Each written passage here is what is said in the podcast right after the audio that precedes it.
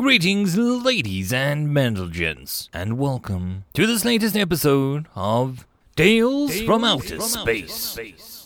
Taken from the subreddit HFY. The links to all the stories will be down below, and as always, I hope that you enjoy. And if you do, please consider subscribing. Story number one Longevity, written by Shank Cushion.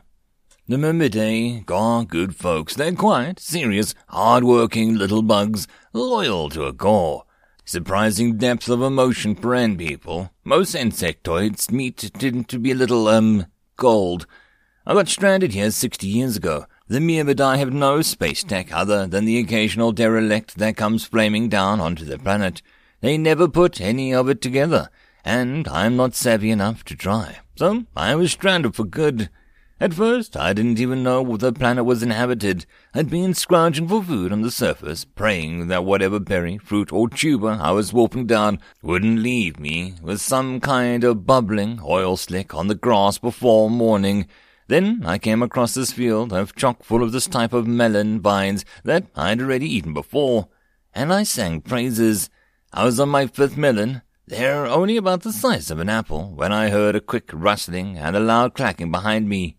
I spun around to find myself facing a four-foot-tall ant standing on its rear legs, with its glossy back and its metal-tipped spear leveled at me, and a large mandibles cracked in obvious threat. After an attempt to explain that I had suffered a crash and a mild stabbing, and maybe a bit of scuffling involved with several of their ant folk, I was carried bound to the matriarch. Six long decades ago, since then, I've become a major figure in the court of the Melonian dynasty. They call me the Advisor. I am, to them, a living embodiment of their history, and the wisest creature in the Enclave has ever encountered. Today, the matriarch found me as I sat on top of the Enclave's Warren Hill, watching the stars. This was not Melanet, the matriarch that had first accepted me into the Enclave. This was young Swittle her ninth descendant replacement. She sat next to me for a moment without communicating. After a moment, her right primary arm tapped lightly on my shoulder. It would be difficult to estimate how much taps that I have felt in my lifetime. My attention secured, her simple hands began to weave an intricate science, primary arms taking up most of the activity, the secondary arms assisting in complex points, and her lower arms generally indicating tone, although I'm not sure that the Myrmidae themselves were aware of the tendency. Right now, the slightly wavering, loose stance and loose limbs indicated uncertainty. Advisor, what do you see in the stars? I return, I simply spoke. Apparently, our speech is decipherable to their hearing. Their communication is at least partially based on pheromones and shared genetics, so my human ears wouldn't cut it. Over the years, the Enclave had developed a sign language to speak to me. We are still in a fair time, matriarch. The stars and the dew melon have not yet crossed the dust melon, so the dry years will not come for several more harvests. The enclave should have little to fear from them, due to the amount of fruit we've dried since your second ascent unit's time. Sutmelane's tertiary arm still hanging at ease, she sighed. That's good news, General, for all the enclave, and for you as well. It is. As we sat there, beneath the stars, I considered the life that I'd led since my crash. First, I was curious, then the resource, then a friend, then the rest of the time I've been an arbiter of community for the people. I knew a xenoastronomy from the education I'd gotten prior to my life as a rerouted. I charted the local moons and constellations over the decades, and I made and pieced together most of the climate in the region. Four generations previously, I correctly deduced that the reduction in some rainfall, and consequently melon harvests, was the result of a system alignment that brought our region into full light of the local star. It took two years to convince the matriarch, Melon Centaur, that the rains would indeed hold off, and that the storage would be dug to capture what did fall. I was right, though, and it was to think the enclave survived, in large part thanks to my warning. It apparently impressed Melanceta so much that her genes encoded me as part of the Enclave's ancestral heritage as an invaluable resource. Each generation after that has held a remarkable reverence for my input. From the corner of my eye, I noticed Swetel Melon's tertiary arms fidgeting again. She had a question that made her uncomfortable. I silently thanked Providence that those appendages were generally used as stabilizers and grip enhancers while climbing, and functioning semi-autonomously like an octopus's tentacles. Apparently, in the leap to sapience, the Myrmidae's brain began to equate thought and emotion as analogous to navigating tunnels, and so the limbs reacted. That's what I'd like to think anyway. And at my age, I'm not looking to challenge the belief that works. What's bothering you, matriarch? Sweetmelane glanced quickly at me, her mandibles clacking shut in surprise. I smiled. If you're the arbiter of wisdom for people, you have to keep some air of mystery about yourself, and one great way to do it is to play foreknowledge. Sweetmelane began to sigh, somewhat slowly. Advisor, what is the lifespan of your species? It was my turn to be surprised. Generally, the Myrmidae hadn't seemed to be considered that I'd die. I thought that I sort of considered like one of the old melon trees. It would just be around to provide for the indefinite future. That depends on a lot of things, matriarch. She reached into the little pouch on her side and produced a faded, dog-eared picture. It was my university photo from the year I'd been scheduled to transfer to the central facility of our school's network. Got halfway there, and an uncharted cloud of micrometeors tore through the transport ship. I managed to eject an escape pod, and I only saw the picture ready. It was, I had been told, considered a treasure to the Enclave. That's an old picture, taken a lifetime ago. Sweetmelane nodded and sighed. You've degraded considerably since this time. Yeah, thanks, ma'am. It is, in fact, however, your thanks is appreciated. What concerns the Enclave is how much further you may degrade before you become inert. I cocked an eyebrow.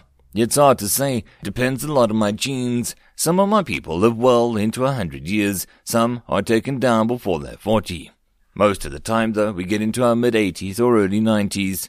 You have reported your age as some units in the Enclave as 82. Do you anticipate your endpoint as being near? As she said the last bit, her entire body drooped slightly. It was, just as with the human, a sign of sadness. It was a rare amongst the Myrmidae. Usually, it was only seen upon a failure of a key crop or a death of the matriarch. To see it attached to my status was both sobering and deeply touching. I took stock. I was in bed early these days, but out of bed early too. I ran out of energy faster than I did when I was a pup, but I wasn't all achy and rickety. Well, most of the time, and I hadn't been sick in years. I got a lot of activity helping with the melons and growing a few other supplemental plants in my own garden. I ate healthy. No choice there. It was pretty much fruit and veggies or nothing, and drank lots of water. Sweetmelane, you don't need to worry. I've seen nine iterations of your matriarch's line, and I'll see the next one as well. As I've missed your ascent units, I will miss you. As I've guided you, I will guide the descendant units. I will remain with the Enclave for a good while longer. Her tertiary arm still and straightened into a pose of a reassured peace. As a meteor blazed between the stars, she tracked with her eyes all three of her left arms. It was almost childlike, and the other Myrmidae gathered around from the crest of the hill to watch the more meteors flared up in ash from the upper atmosphere. I felt a tap on my shoulder. This is good, in general, for the Enclave and for the unit, certainly. We prosper through your years. I smiled. It wasn't like I'd chosen the life, but uh, it had been far from wasted. End of story. Story number two. War, written Amphicudius. The people of Nimgreg and Earth had been a very different experience of war. Humans are naturally aggressive and jealous. They act selfishly as individuals. The first human ever killed was prey to get meat. The second thing a human ever killed was a hunter to get the prey. Numerigarians Numerigarians of our hive mind, each member has a separate thoughts and feelings, but no individual could ever bring themselves to hurt a community. The first thing ever killed was an Numerigarian was an alien. It was self-defense. Humans appear to have an innate need for war. In fact, most of their history is born out of a desire to be better at war. New metals were used to construct sturdier weapons. New communication technologies were used for better direct armies in the field. Spaceflight was invented with which to launch explosives at faraway enemies. When humans went to express their intent to seriously deal with the problem, they would say that they would declare war on it. All of the history was created myriad different kinds of war, civil, interstate, nuclear, chemical, even closely related to human cultures would have vastly different concepts of war, and even different words for it, like Uloch, Krieg, and Gevir. The Nemengarian languages have the same word for war. It is a lone form of alien language. However, that fact that the Nemengarians did not come up with the concept of war themselves should not be taken to mean that they are shy away from it. The first Nemengarian crew to meet an alien may have asked that what a weapon was, but the second brought guns. The Nemengarians took to war like a child to a new toy. Like the debris from a supernova, their empire spread throughout the galaxy in all directions. The soldiers were said to be invincible, their fleet unbeaten, and moved wherever it wanted. In the meantime, humans got better and better at war. They grew increasingly unwilling to wage it. An idea had formed amongst them, an idea born from war and simulated by it, an idea opposed to war, an idea that war is horrible. The idea quickly spread to humans of all ages, races, and nationalities, and had changed them. The inventors of weapons of mass destruction came to recoil at their own creations. Soldiers laid down their arms and refused to fight the opponents that they had not considered threats. And in the end, uh, their leaders, who had benefited the most from war, stopped using it. By the time the humans became spacefaring, they had done away with war almost completely. Throughout the galaxy, humans became known for their negotiations and traders. After all, human vessels were equipped with guns, this was known, but they never used them. Before their clash with the Nemengarians, nobody had even seen a human army.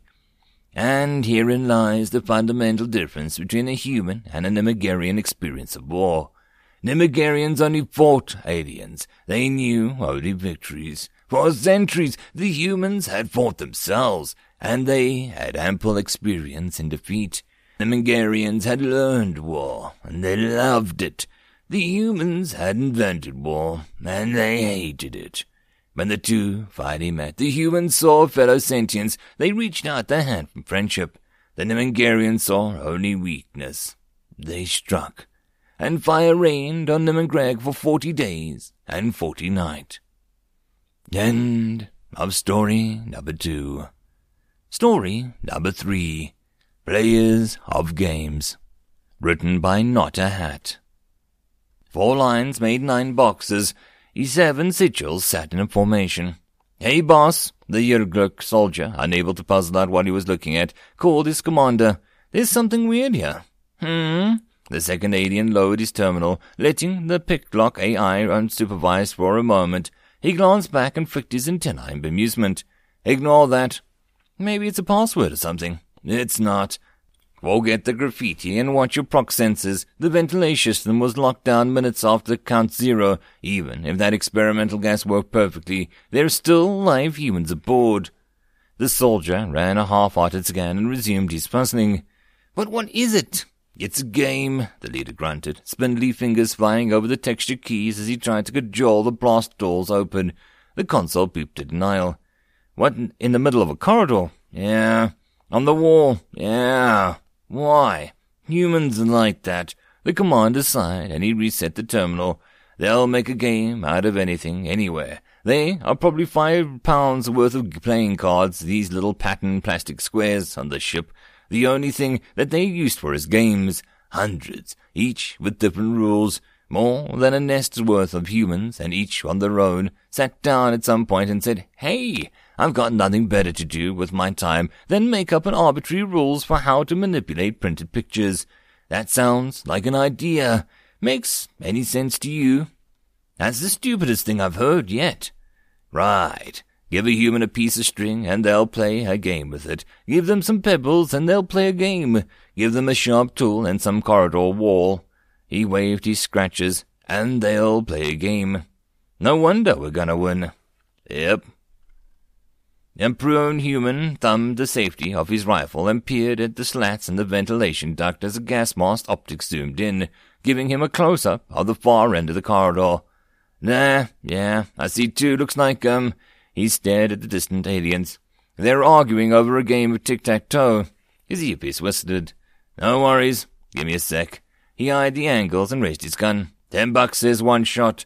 End of story. And that, my friends, concludes this video. I hope that you enjoyed. If you did, please consider supporting the author from the link down below. Otherwise, if you wish to support this channel, there are numerous ways to do so, like liking, subscribing, and possibly even becoming a patron. Otherwise, the easiest way would be to share. And until the next video, I hope that you all have a good one, and I'll see you then. Cheers.